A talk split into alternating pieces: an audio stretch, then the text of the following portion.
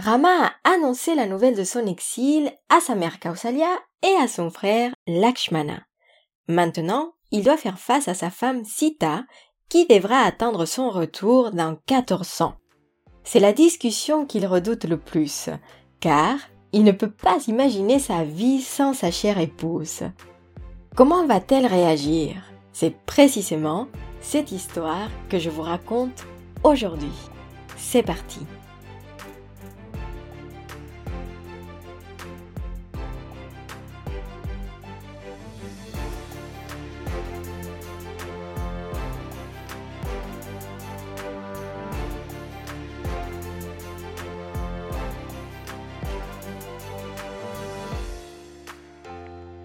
Depuis le départ de Rama ce matin, Sita pense constamment au sacre de son époux. Elle connaît très bien les cérémonies royales et les rituels associés. Elle a donc passé sa matinée à adorer et à remercier les dieux. Personne n'a eu le cœur de lui annoncer la mauvaise nouvelle. Dès que Rama franchit la porte du palais, elle sait qu'un malheur est arrivé.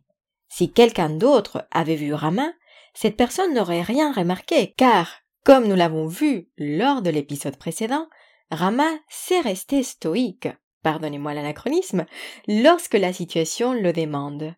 Mais Sita est son épouse. Elle peut lire la tristesse et l'inquiétude dans le visage de Rama.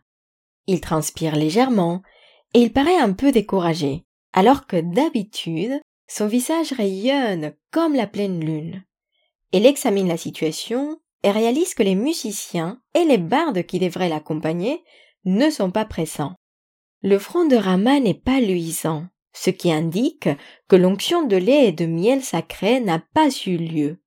Elle se demande d'où vient cette pâleur et cette ombre qui obscurcit le visage de son mari.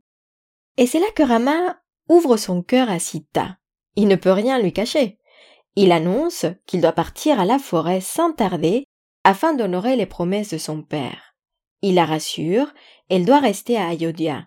Et avant que Sita ne réponde, il lui donne des conseils pour ces années à venir. Rama lui demande de prendre soin de sa mère Kausalya et de respecter les autres reines et Bharata. Dans l'attente de son retour, elle doit vivre à Ayodhya sans être l'objet des critiques. Alors, Sita écoute Rama attentivement et le laisse parler.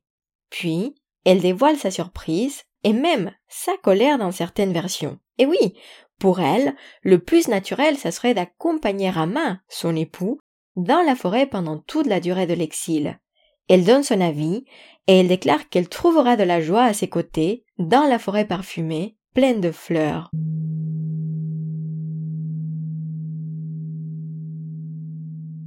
Sita tient à lui tout simplement et elle vivra à ses côtés la vie d'un ascète.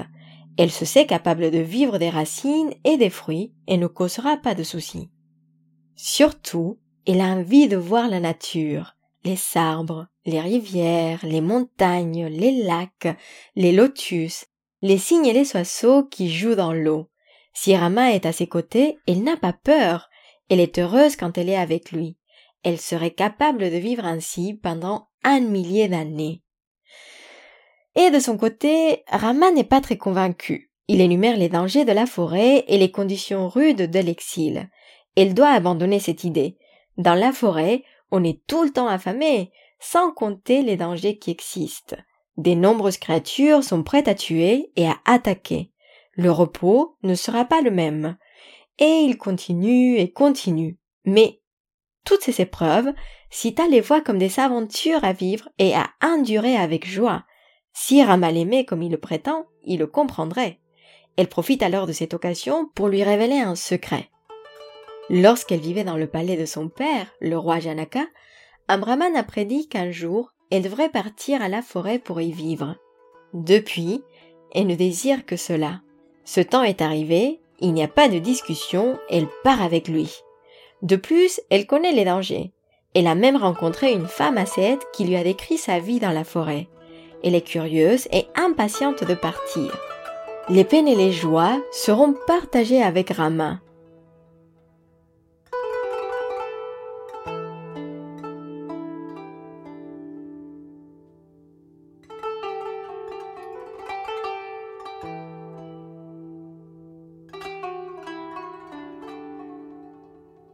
Prince refuse jusqu'au point où Sita menace de se tuer si elle ne peut pas partir avec lui. Elle est tellement en colère qu'elle laisse entendre que Rama n'est probablement pas digne d'être son époux, contrairement à ce qu'il a déjà démontré lors de l'épreuve de l'arc de Shiva. Elle finit par pleurer et Rama doit se rendre à l'évidence. Leur destin est scellé et ils devront affronter cette épreuve ensemble. Il sait qu'il peut la protéger dans la forêt, mais il avoue aussi qu'il ne voulait pas, ne pouvait pas la forcer à l'accompagner. Il voulait savoir comment elle se sentait vraiment. Évidemment, il ne peut pas être séparé d'elle. Sita est sa partenaire pour toute sa vie. La décision prise, Sita commence à distribuer ses possessions. Bijoux, vêtements, tout ce qu'elle possède pour se préparer au grand départ. Évidemment, vous vous doutez, Lakshmana part avec eux également. Les deux frères sont inséparables et Rama est heureux de la détermination de son frère. Lorsqu'ils sont prêts, nos trois personnages demandent au ministre Sumantra de les accompagner pour le début de leur voyage. Heureusement, les frères peuvent partir avec leurs armes. Ils s'endosent les habits de Brahman, et les adieux sont déchirants. Le roi pleure en voyant son fils partir. Les habitants d'Ayodhya accompagnent les trois exilés et refusent de les abandonner. Alors, la première nuit, pendant leur sommeil, les princes et Sita profitent de l'occasion pour s'éloigner d'eux. Les habitants se voient obligés de retourner à Ayodhya. Ce qui était autrefois la ville la plus lumineuse sur terre est devenu grise et triste. Nos trois héros s'éloignent jusqu'à atteindre les bords du royaume. Ils disent adieu à Sumantra et le remercient pour son aide. Une fois les habitants et Sumantra partis, Rama peut enfin respirer. Il s'autorise à digérer les événements passés et commence à doter de ses capacités à endurer cet exil. Il s'inquiète pour son frère Bharata et pour son père et pleure pour son sort. Heureusement, il n'est pas seul. Lakshmana le rassure et la première nuit est silencieuse. Le lendemain matin, ils continuent leur voyage et demandent à un sage où ils pourraient s'installer loin du royaume. Le sage leur conseille d'aller à Chitrakuta, un endroit près d'une montagne idéal pour s'installer. Sita est curieuse et se délecte de la vue à chaque instant. Lorsqu'ils arrivent à Chitrakuta, leur mental s'apaise et ils ressentent de la joie. C'est là que Rama n'a plus de doute et il n'est plus triste d'avoir quitté sa ville natale. Ce qu'il ne sait pas, c'est que son frère Bharata est sur le chemin et qu'il va lui demander de revenir à Ayodhya. Mais ça, c'est l'histoire que je vous raconte dans le prochain épisode. Et comme d'habitude, avant de vous quitter, je voulais partager avec vous ce que je retiens de cette histoire. Pour l'instant, on n'avait pas trop parlé de Sita, le personnage féminin principal du Ramayana. Et je voulais justement faire cet épisode centré sur sa réaction pour vous montrer à quel point elle est la compagne, la partenaire de Rama. Pour commencer, elle est la seule à remarquer l'inquiétude chez Rama, ce qui nous prouve à quel point elle le connaît et combien Rama se confie à elle. De plus, contrairement à Lakshmana qui se met en colère et a envie de se battre, ou à la mère de Rama qui pleure sur son sort et tente de dissuader son fils de partir, Sita n'essaye pas de changer la situation. Elle accepte la décision du roi et souhaite partager la même expérience avec Rama. Elle n'idéalise pas l'exil, mais elle sait que Rama a besoin d'être accompagné. Dans les futurs épisodes, on verra également qu'elle donne des bons conseils et qu'elle est irréprochable, contrairement à Rama ou à Lakshmana qui auront des moments de faiblesse et qui vont commettre des erreurs. Dans tous les cas, j'aimerais qu'on note le courage de Sita dans ses décisions et le lien de confiance et d'amour qui existe entre ces deux personnages. Finalement, Rama accepte de partir avec Sita et à mes yeux, c'est aussi une preuve d'amour.